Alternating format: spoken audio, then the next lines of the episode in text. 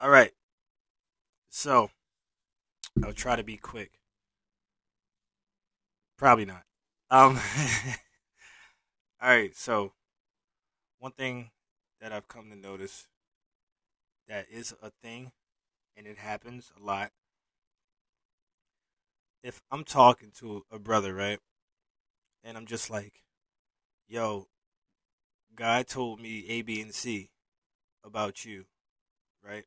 And God showed me, or God told me, you can't do A, B, and C, or you're doing A, B, and C, or whatever, right? And the person responds and said, But God told me A, B, and C, or that's not what God gave me. And God told me, you know, if their response is contrary to what I just dished out, contrary to what I gave, or if what I'm saying is contrary to what they have or what they understand, and they're not budging off the understanding that they have or what they say God gave them, and I am not budging off of what I said God gave me, right there we have two perceptions of God that are not matching. We have two, if I might be so bold to say, we have two gods right there that said two things to two different people. And these two different people are not budging and not moving. One might go as far as to say, not the God I serve. One might say, you are rebuked in the name of. The other one might say, what you heard wasn't God. Right here, we have two misunderstandings of God. Something was communicated to a person in some way, and they put God on it. And as far as delivering the message, it didn't go right because the person was able to say, God didn't tell you that because he told me A, B, and C. And there is right there a form of division. And division don't always have to come based off of somebody saying something lying or or or or starting rumors or whatever the case may be division can pop up all because deep down you and the people you around really don't believe in the same thing when it comes to the Bible or God for that matter. That's something that we all have a hard time admitting. And it's not that God doesn't speak to people, um, if you want to put it that way. It's not that. No. These things happen but when it's a situation where you, a person, have something and another person have something, and you give it to the person, and the person got to give it back to you, and you guys are rebuking each other, quote unquote, or you guys are lashing out on each other, quote unquote, or reasoning, quote unquote, in Christ over something that you said God gave you and over something they said God gave them that's literally right there two understandings, two different perspectives of God coming from two different people, and these things are clashing. And in the midst of these understandings or these perspectives clashing, nobody is getting clarity on God.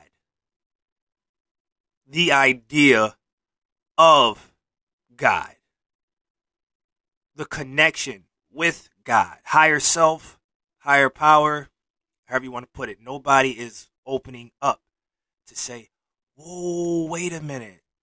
I can see where I went wrong or I can see what I did or no, maybe, maybe I didn't, I didn't get it. Maybe I, I wasn't told anything. Maybe that's just what I was thinking or no, I need to be corrected because what I said to you was wrong and that wasn't it. And I should have sat on it a little longer. I should have meditated a little. You get what I'm saying?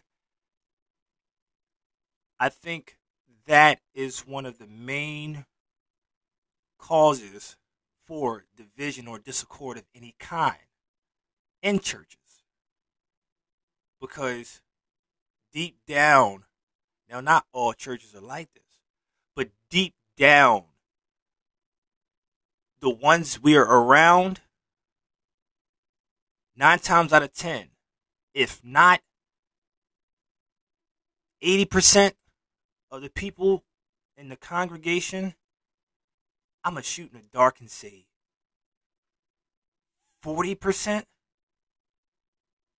of everybody in there believe the same thing, and the other percent really don't have the same belief that you do. Really don't live the way that you live. Really don't serve in the way that you serve or connect to God in the way that you connect to God. This is just facts. There's a certain way that we operate.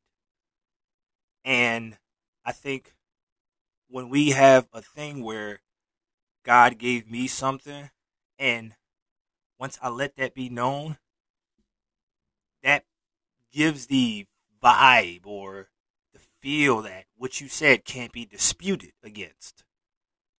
That gives the thought that I can't question it if you're telling me that God gave you that. And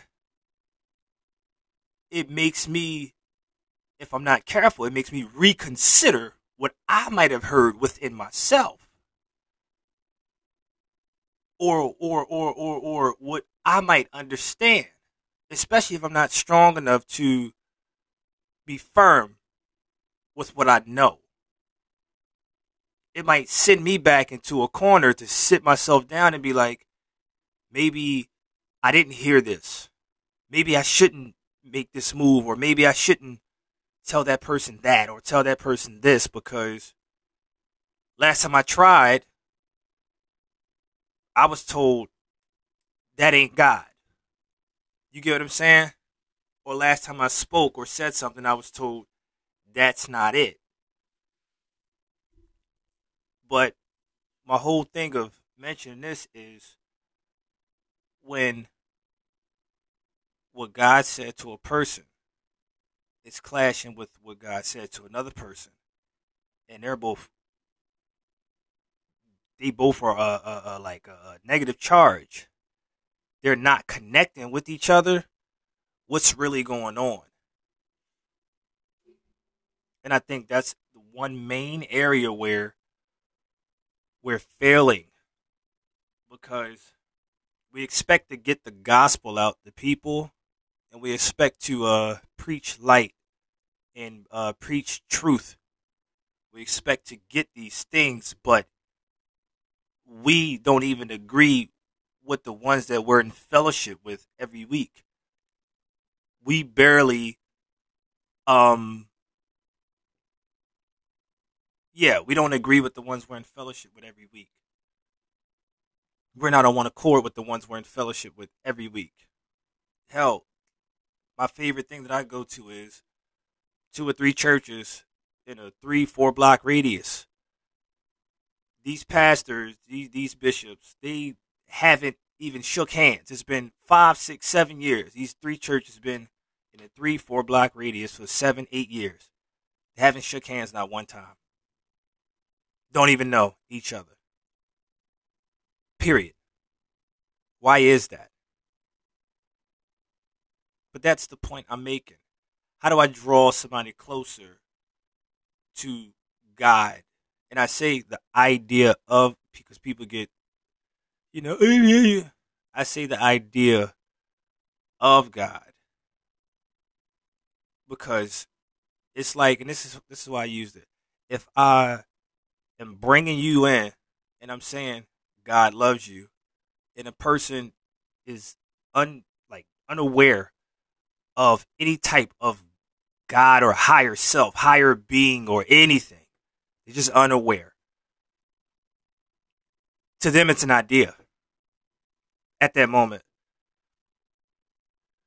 We, we, we, we can't think that when we're talking to people, anybody witnessing anywhere, we can't think that everybody knows God or everybody has some kind of understanding of no, everybody don't. Everybody don't. Everybody don't. You'll go somewhere where and witness to somebody where they just never heard nothing about nothing. They just stayed away from the Bible. It just wasn't in a family or anything. And that's why I mention it like that. How are we supposed to draw people in if we don't even, you know, agree with the same things that our so called brothers and sisters agree with? And that's the area I think we all need work on. And this is that's how we um, look to a certain degree when we're doing things how we do things. And like I said, when you have somebody who has one perception of God that goes against your perception of God, it's like somebody's lying somewhere. You get what I'm saying? Because the Almighty, the Most High, is not. The Most High is not. How would I put this? the Most High is just not. He's, not the liar in this subject. You follow what I'm saying? So somebody between y'all two, you don't got it. You're lying. Somebody's lying, and somebody has to, you know, stand down. If not one, both have to stand down because there's a misrepresentation going on here. There's a misrepresentation going on. But I think that's it for the moment. Thank you for listening, whoever you are, wherever you are. I appreciate it.